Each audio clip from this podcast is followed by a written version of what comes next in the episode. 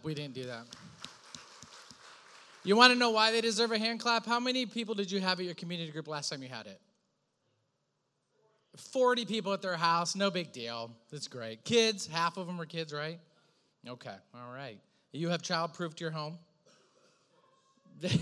uh, well, welcome. How are you? Happy Sunday.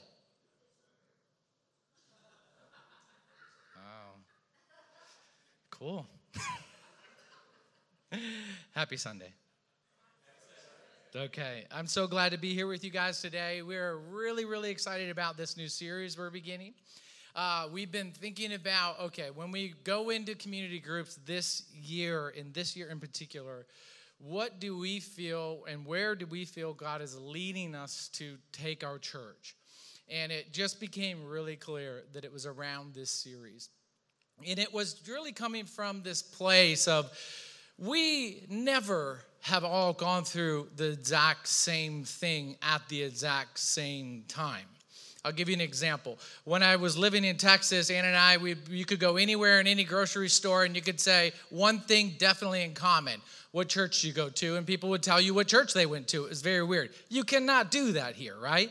It was a common language. Everybody kind of, it was within the culture itself. Now, when this began, the pandemic, we all had something in common to talk about.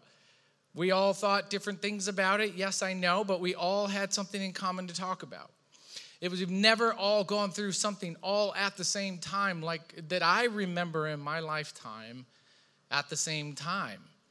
And so it was on all of our, the tip of all of our tongues. It was on our thoughts. It was something that we all had gone through so much. And there is probably no better time than now to then talk about, really remind us again about who God is, who we are, and who the kingdom is. And so, and what God has called us to experience, right? I said this last week, but the kingdom of heaven did not did not take a break during the pandemic. God's purpose and plan did not take a break during the pandemic or any other great historical event that was a crisis. It never stops. It's always going. It has from the actually the beginning of creation and then set on fire post Christ. It will never stop. There is an end, and God has it in mind, and He is going there whether we like it or not. God invites all of us to participate in this fullness of life in the gospel, in the kingdom, and we're all invited into it. In any moment, we can say, you know what, I'm going to break, but God will not break. So I just said this to the other day that the church makes it to the end. If you read about what the end looks like or the end of days, the church crosses the line. And so we're a church that's a glorious church, that God is moving in the direction of history and humanity to where his endpoint is. And I just encourage everybody in these times, especially, that God has a plan and a purpose for each one of us. And the plan, and, and, Paul will say, I'll read it today, is in the church. And what his plans are is that humanity experiences God through us as individuals and as the church. So this is a good time to think about thriving, not just surviving, right? So, this is a six week series that we're going to go through different topics of our life that we feel like this is an area where we see maybe some surviving happening, but God speaks very directly to those areas thriving in our life.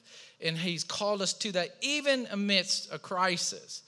If I could say a series statement, I wrote a huge paragraph about how I want to say it, but I'll just say it this way that thriving is about stewardship Thriving is about growth, thriving is about increase, thriving is ultimately about flourishing, and it's through our faith that we will do that. Circumstances cannot always give us our confidence. And, and, and if you really kind of go really hard into it, they should never give us our confidence.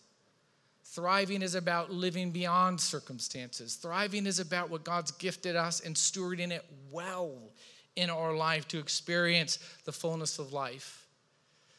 No pandemic, no crisis, no circumstance can ever stop your passions that God has instilled inside of your heart through Christ. It can never halt your calling to a fullness of life. It is always there, always beckoning you to come forward in that fullness. The series passage, I'll read this every single week. It's John 10 10. You probably, most of you know it, it'll be on the screen. It says, The thief only, right, comes only to steal, kill, and destroy. But Jesus says, I came that they may have life and have it abundantly. Life in this context means, yes, eternal life but really, in this context, Jesus says also that it's about an activeness of life, a vigorous life. It's completely sustained by God, and you can have that in your life, right? Abundantly in this, having life abundantly means beyond the expected limits of what life can be for you. And I think sometimes that we'll let things set limits for us, but Christ came and said, There are no limits to the fullness of life for you. You can be even in, in moments of the disciples' life, and you can be going uh, uh, through the hardest time, locked in prison, but yet sing for joy because of the eternal life, this active created life living inside of you, this new creation that's birthed, that's beyond all circumstances. You can sing in your crisis, you can experience joy in your crisis, meaning because there's hope in that crisis. Life, I love that, abundantly beyond what we would have expectation for. Jesus says, I came to give you that. You know, when I think about just even how this life is pursued, it will be an intentional effort. Striving for, ultimately, created to strive, meaning that we were created to want more, go after more, be more. It's striving is always a struggle. You know, you know exactly what I'm talking about. When you want to strive for something, it's hard work, but the payoff is always worth it. Every time I want to, I don't run anymore because I just think that that's, uh, you know, pointless. I have a car, so I don't run. But if you who run and love that, when you first start running, you it's horrible when you run I literally, when I start running, I'll be thinking like, oh, I'm probably gonna, you know, hurt my knee. Oh, oh I better. Well, my back's hurting. While I'm running, I'm having this argument with myself. You should probably stop. Wow, your heart's beating really fast. This is unusual sweat. I need water. I'll. Yeah. Does anybody do this to themselves? Oh no! Wow. Good for you. Well, for us mortals, it's difficult. And so when when you're striving, it's difficult. But when you're done man, you feel so good. You feel, and you think again, like, oh, that wasn't so bad. You experienced something, but it was hard to get there. And we're called to strive, we're called to want more. I think that one of the hardest things about this whole time is we siloed off a lot, you know, and in the corporate world, if you know this term, it's, it was used, it was very, very trendy at the time, probably even just 10 years ago, that being siloed off was, a, was really a death sentence for an organization. And so when departments would then just be unto themselves, they squandered resources. They didn't collaborate. They were running, actually, maybe even contrary to the mission of the organization, and they were splintering off. And they ended up setting up their own little organizations within the organization. And it, the, the effectiveness overall was a disaster. But when you remove the silo and you work in unison and you collaborate and you work together, the energy and the synergy is incredible and it will propel the company forward. And I think it's the same way. It may be for some of us, it's time to remove the silo that maybe for a time I feel like maybe overwhelmingly we needed, and for some of us, but God's calling us to more I wouldn't say put, ever put yourself at risk, of course not. But I would say that maybe we've limited ourselves to the advancement of the kingdom and having life and life more abundantly. And maybe when we remove the silo and the greater work together, God has something in plan, a plan for us. Have you ever walked the Naples Christmas lights? Do you know what I'm talking about? Mm. Look at this photo. You'll see this pretty regularly. I remember walking by and, and you're walking by and you're like, amazing, amazing. Then you come to this house right here like that. If that's your house, I am so sorry. It's not against you. Maybe you were busy out of town, whatever, blew a fuse. But the you're walking along and you see the house, and we all, I don't know if you do, we think the same thing like, ah, that must be weird for them.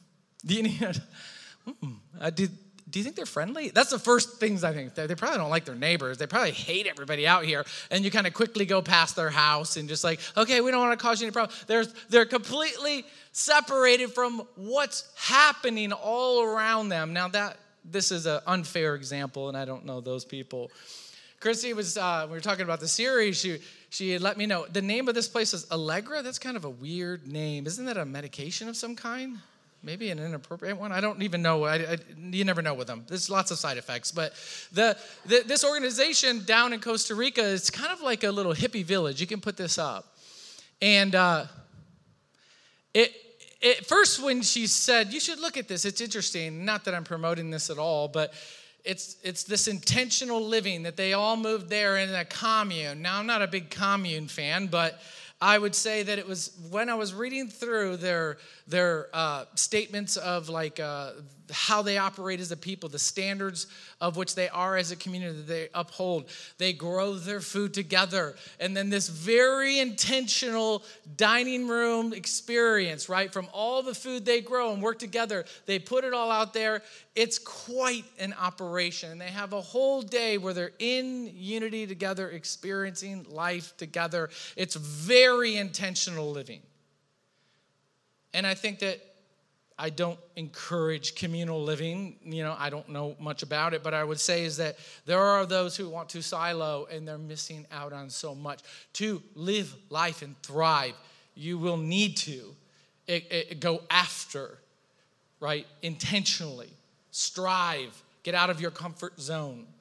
When people come here who are new, and if you're new here today, I just want you to know that uh, we have the friendliest church in the world. They are going to go out of their way and say hi to you because we all know what it's like to be new, right? We all know what it's like to visit a new place trying to find a church or even come into faith. And we can remember how hard it was to connect in but you know it's intentional right that we that we know what it's like to feel alone but then we are intentionally going and reaching and connecting with you. It's not because you look weird or you stand out like a sore thumb. It's because we're intentional about that. My hope is always that we're that way. But i think with what's happened in the last year and a half there's a way and, we couldn't even help it or stop it that it was stay away stay away don't connect just kind of look inwardly and not necessarily thinking outwardly. So everything felt like it was a lot of inwardly in our culture. I'll throw up these two things I was looking at. Uh, you know, sometimes you can get the best idea of what humanity is thinking through the internet and, and um, what people are wanting to know. This is an odd place to find this, but from dictionary.com, they put up this trend. Can you put up this first chart? And if you can't read it totally, these were the most searched terms across the US from March to May in 2020. Almost all of these are what to do about what we're hearing going on around us. They wanted to know what do these things mean, right? They didn't understand what, like, tell me what quarantining means. Tell me what is SARS. What does it mean to socially distance? We were just inundated with it, and, and, and it was what was happening. But all of those are really about kind of like just, oh my gosh, what do I do? I got to take care of me. And that's not a bad thing, I'm saying, but I'm thinking that sometimes we can only just stay there, but God's called us to go out. This one was interesting. Throw up this next one. This was a recommendation from an emoji website. I know you go through these on how to appropriately use emojis, but emojis, but you could get an idea of through emojis because I was watching trends of emojis. It's so weird of what you could kind of get an idea of what people are talking about through the emojis used on Twitter. And you can see the spikes of when the little mask uh, face was very high then and gone down, or the virus emoji was high during this time and gone down, where it's kind of just people are kind of at a heightened place and then they're finding themselves kind of you know, talking differently about, you know, the times they're in, and it's by the emojis they use. And this one was interesting because they're talking about how to really use these appropriately when it comes to social distancing. And I thought these were just fascinating of just how to pair them correctly in a way that can, people can understand just through an emoji. And it was everywhere. Dictionary.com in November said that the number one thing that was searched there was unprecedented. I didn't know people really needed to look it up, but people needed to look it up because they're hearing unprecedented, unprecedented. And that can feel overwhelming. Unprecedented is something that has never before been experienced. And people were wondering what is going on. It's unprecedented. But this isn't unprecedented for the gospel. This is not unprecedented for the kingdom. This is not unknown or foreign to God in the struggle of the gospel as it has made its way throughout history to your hearts. It will never stop. It will go from here in this unprecedented moment to another generations down the road to other unprecedented, unprecedented moments. It will not stop.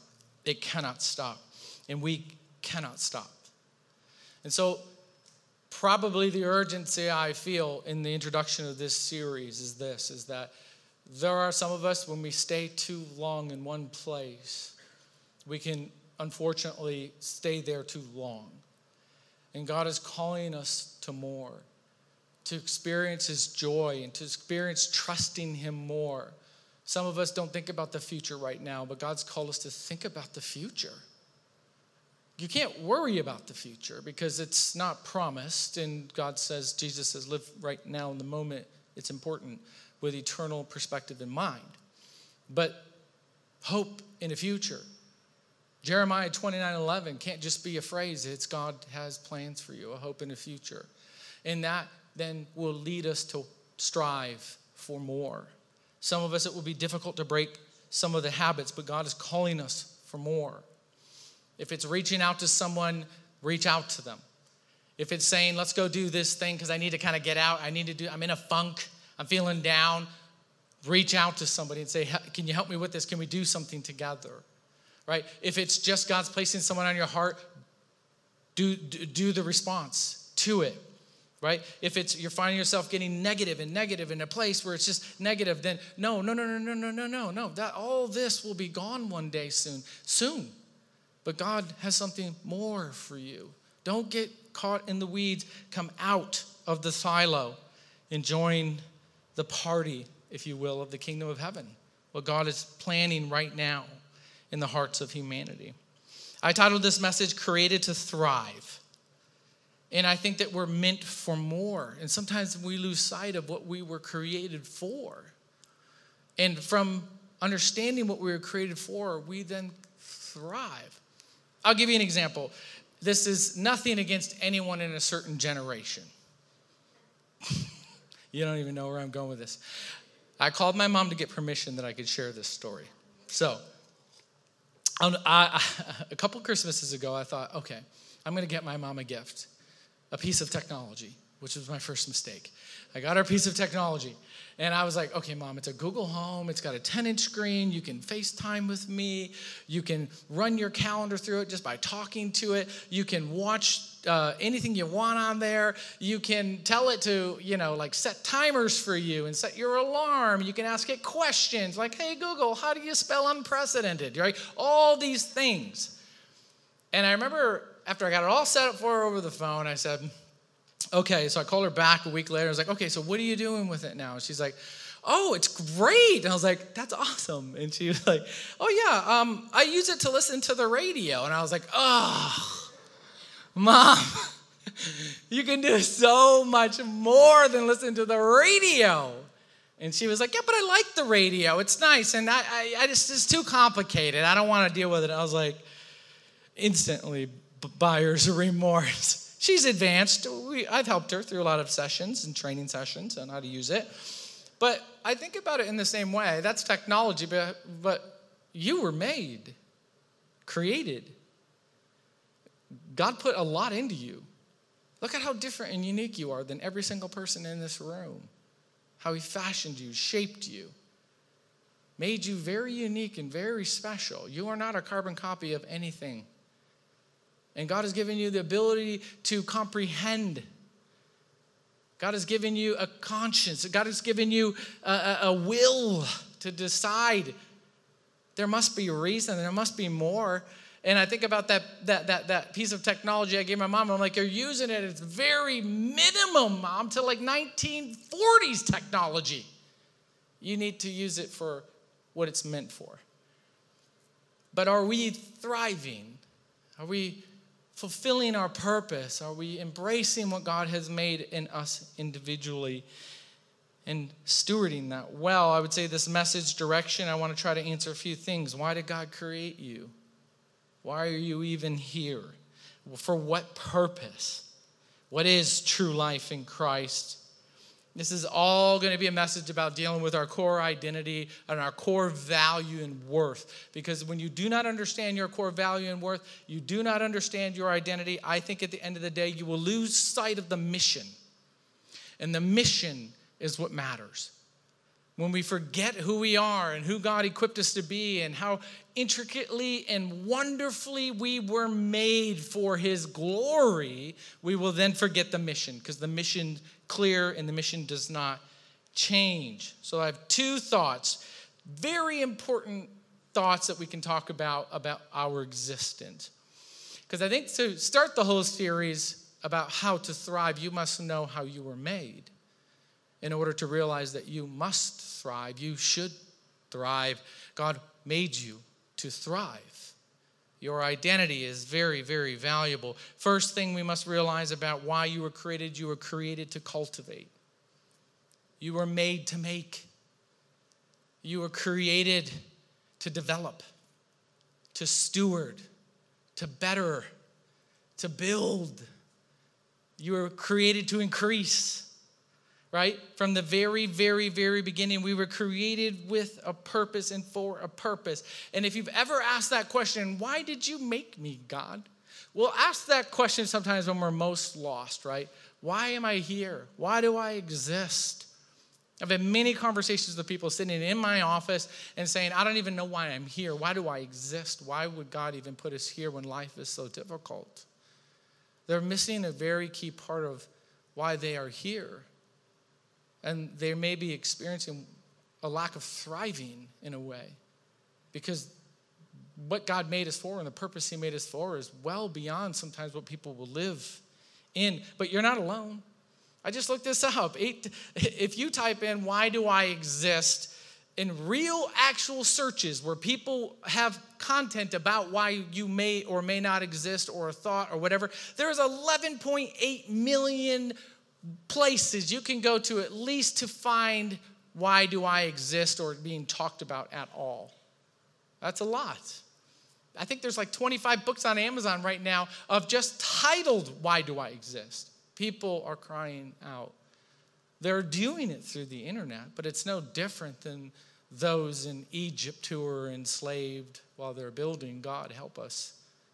We need deliverance. It's just done through a different way, but people are asking the big question why am I here? Why does life matter? I think that during this last time, people are asking that question more and more and more. What's the point? What's the purpose? And the danger of this mentality of just going, oh, I don't know, everything's so confusing, it's so difficult. I don't know, is the danger is apathy. Just uh, meh. Mm the rolling eyes emoji trended for months. I remember using it myself of like, ah, da da da, rolling eye emoji, right? It, it, it, it's just this, oh, I don't even know, just give up, whatever. But no, that's not what we're called to. That's not why we were made, is to just give in. But humanity is crying out. If you're feeling alone in that, you're not. Let's go right to the very beginning. Genesis 1:26. Then God said, "Let us make man in our own image." Now there I read way too much and way too many papers about this very word. Because there's a debate of is it, uh, is it, uh, it what kind of likeness of God, how much of a likeness of God, and the overall conclusion that people feel comfortable with saying, and probably me too, is that listen, there is a parental type of likeness God gave you that's unique and it's special and it's individual from everything else He has made. He has given birth in a way to you. You have a likeness of your Creator in you. That's special. When you hold up your little baby, when your baby's born, the first thing you start doing is looking for likeness. Is that not true? He's got my uh, he's got my hair. Oh, he's got my nose. Oh, that's unfortunate for me, you know.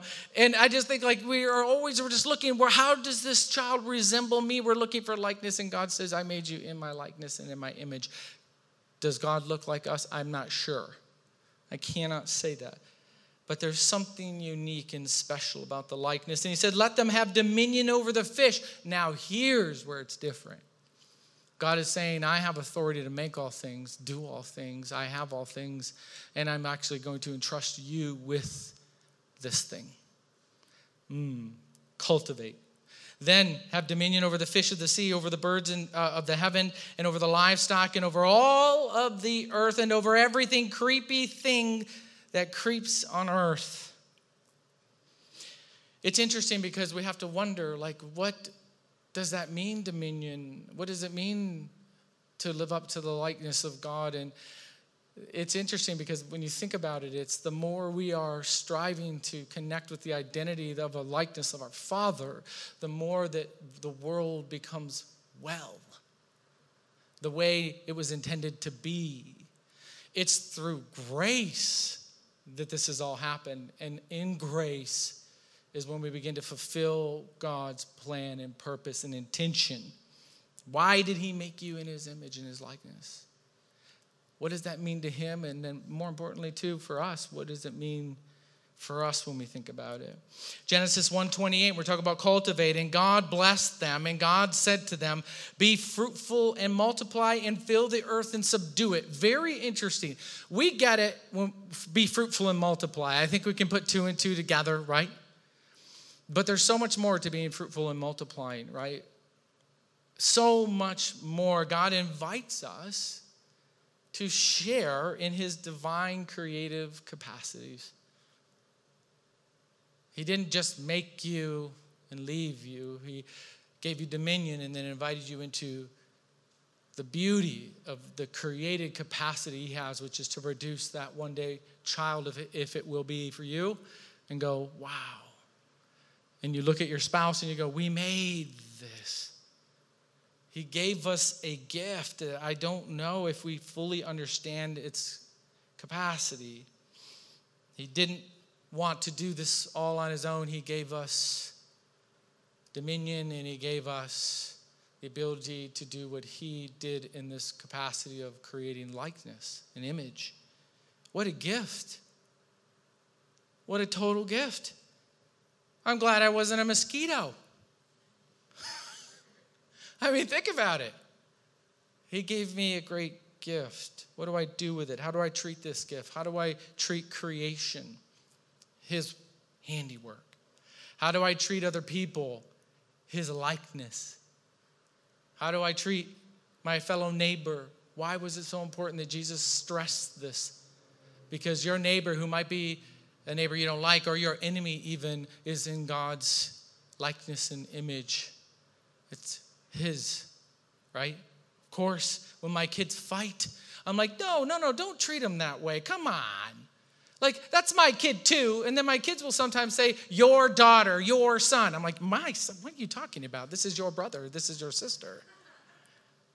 And humanity, unfortunately, has lost its way in this area about valuing the likeness and the image of God, but we were called and created to multiply and be fruitful. And we were gifted this by God, who shares with us in this. Why squander it? Why waste it? Living a life just unto ourselves and only to ourselves. I feel like it's like this Prius, right? I put this picture of this Prius up.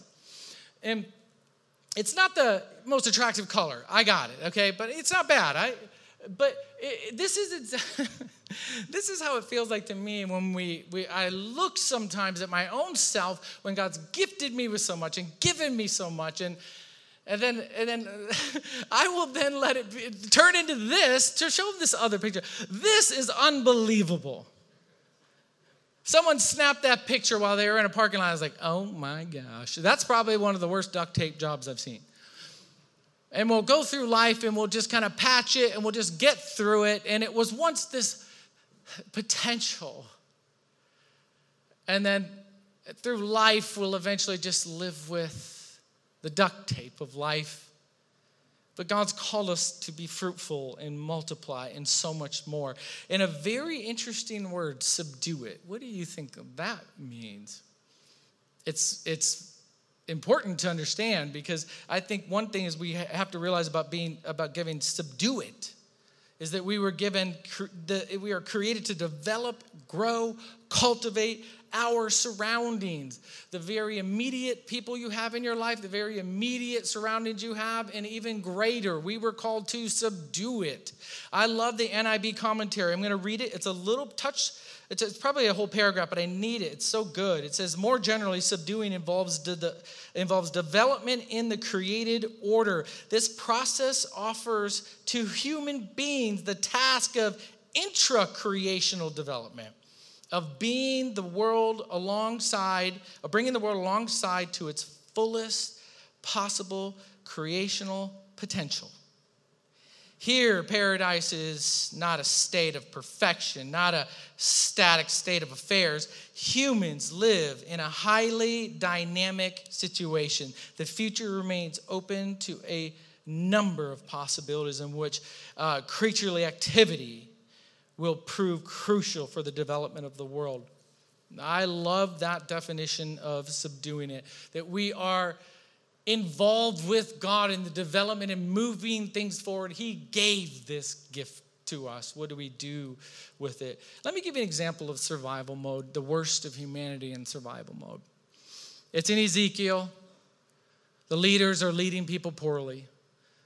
They have been given a gift to steward and, and, and cultivate, and they have squandered it on really ultimately a self preservation living.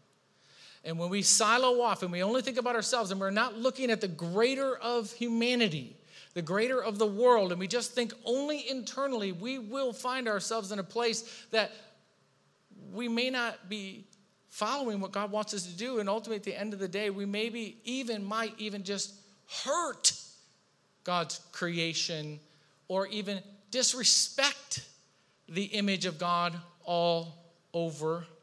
Ezekiel 3, uh, 324. This is a warning to the shepherds of Israel. This is tough. This is what God says to them. Shepherd, uh, ah, shepherds of Israel who have been feeding yourselves, should not shepherds feed the sheep? You eat the fat, you clothe yourselves with wool, you slaughter the fat ones, but you do not feed the sheep. The weak you have not strengthened, the sick you have not healed, the, in, the injured you have not bound up, the strayed you have not brought back.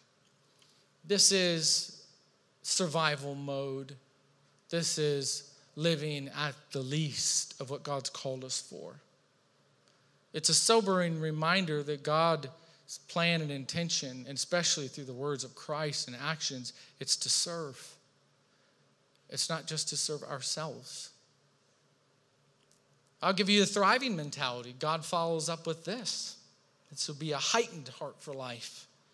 Ezekiel 34, he says, For thus says the Lord, Behold, I myself will search for my sheep and will seek them out.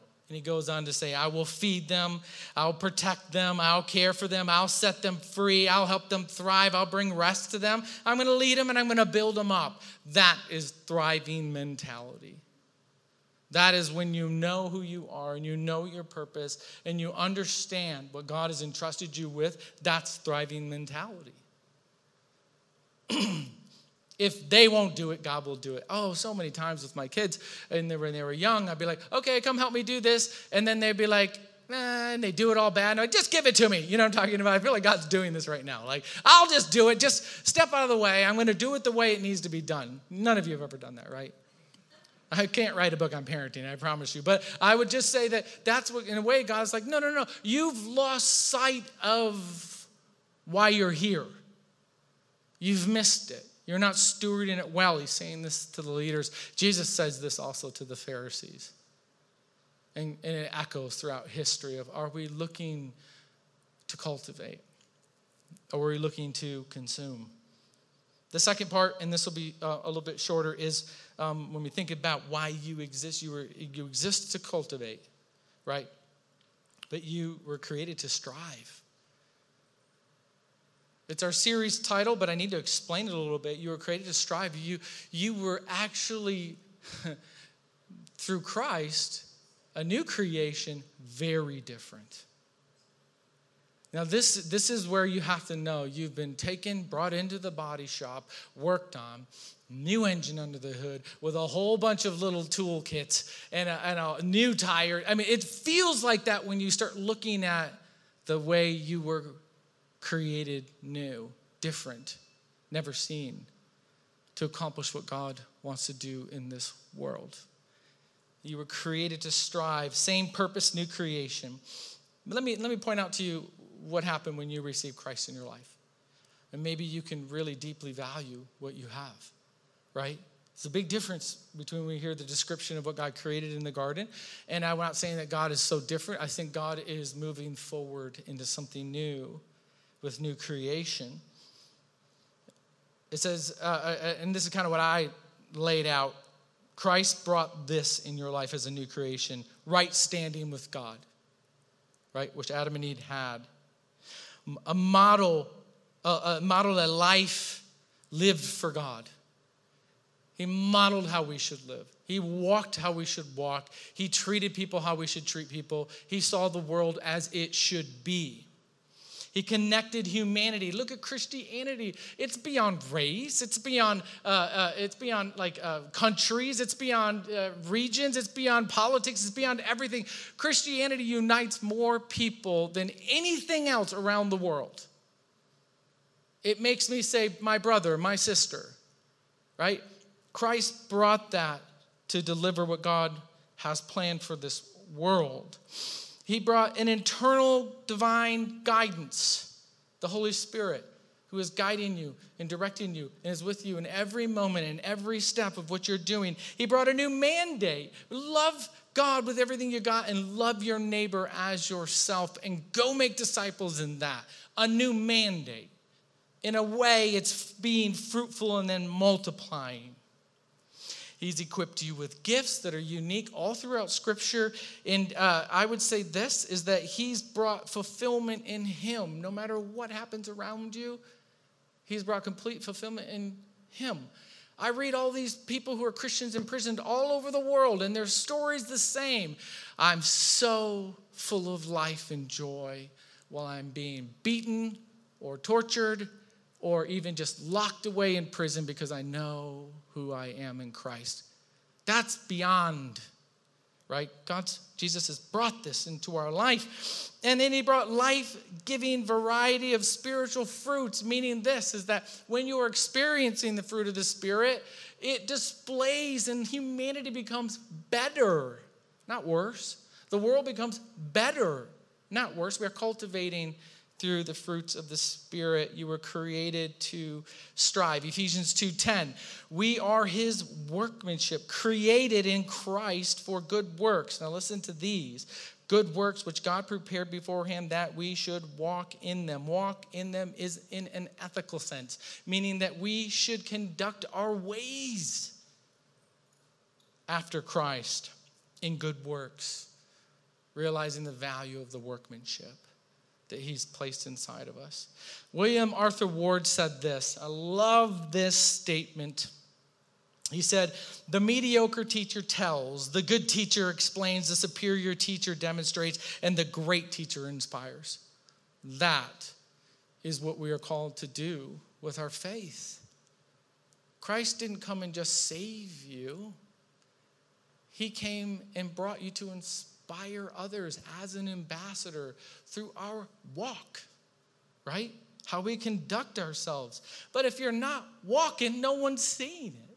So you've got to go out, be active, be engaged, be intentional so the light can shine. Last passage, Ephesians 3 8.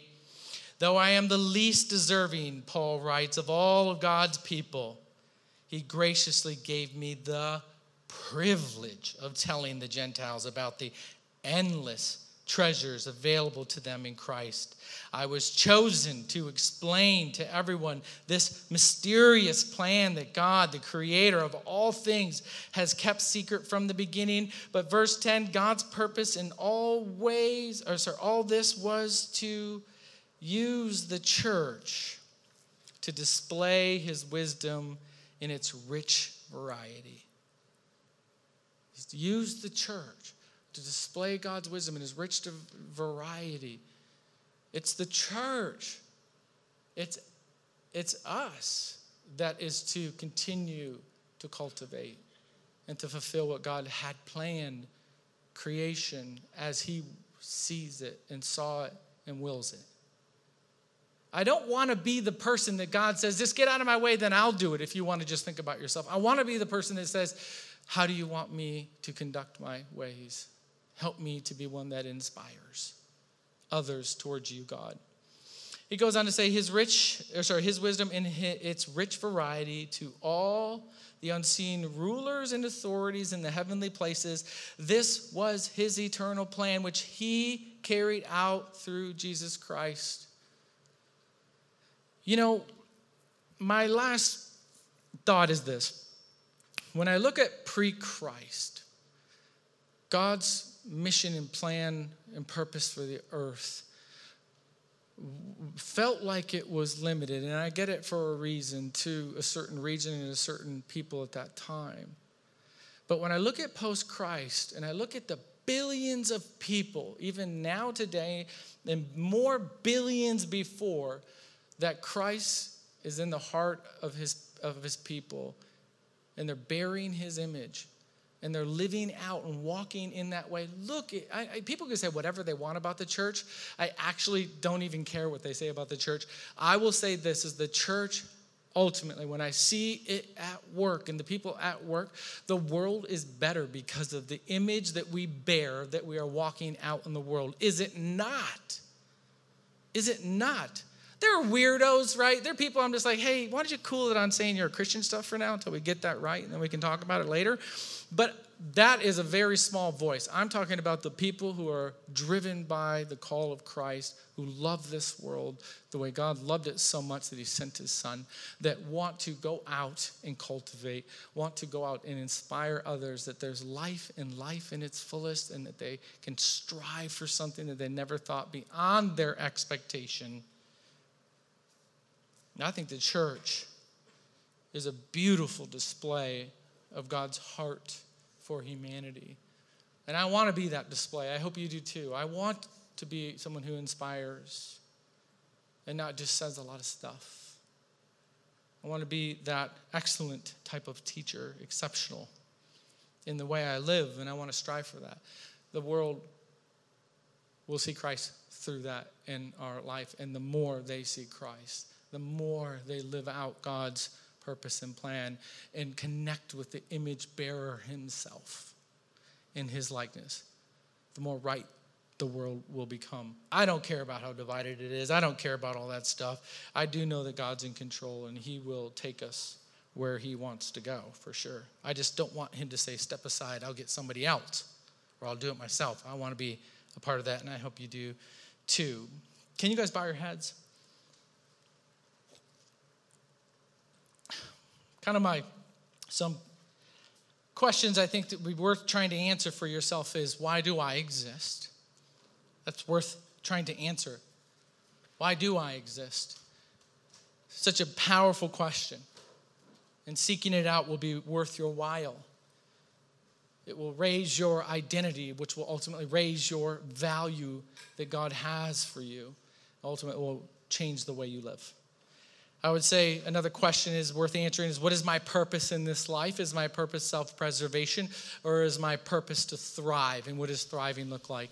And how does that impact the kingdom of heaven the way God wants me to? Because I was created to cultivate. And I would say, what's been entrusted to me to cultivate? You can start there.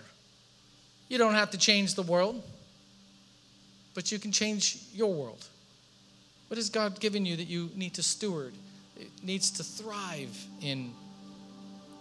And I would say take a moment ultimately to reflect on all the areas of your life. What areas in your life could you say, and, and we may talk about this in our community groups, what areas in your life are you just surviving in?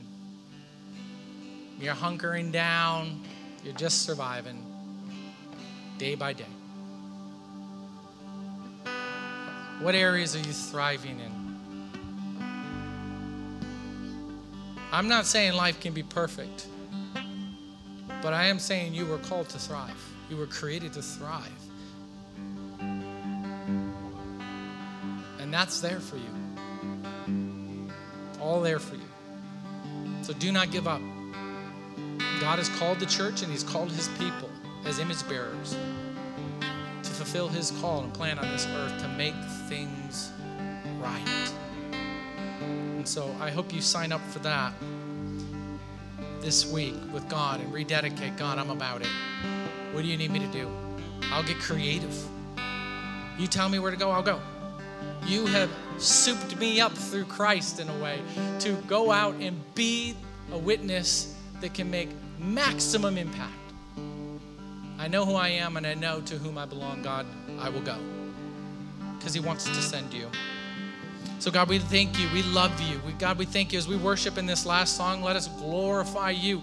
None of this is possible without you, God. None of it. Everything we do is to glorify you. Anything we have is because of you, and anything we do will be through you. So, God, to you all the glory, and we are so grateful that we even exist. But more than that, God, we are grateful that you've called us to thrive in this life. God, break fear off of people's shoulders, break any kind of resistance or voices that, that really immobilize them, God. God, bring creativity, bring inspiration, God. Help them flame the fan that's inside of them that they have this gospel that must continue to go throughout history, and we carry it. What a privilege. Like Paul said, what a gift. We love you, God. We thank you. In Jesus' name. Amen. Will you stand with me and sing this last song?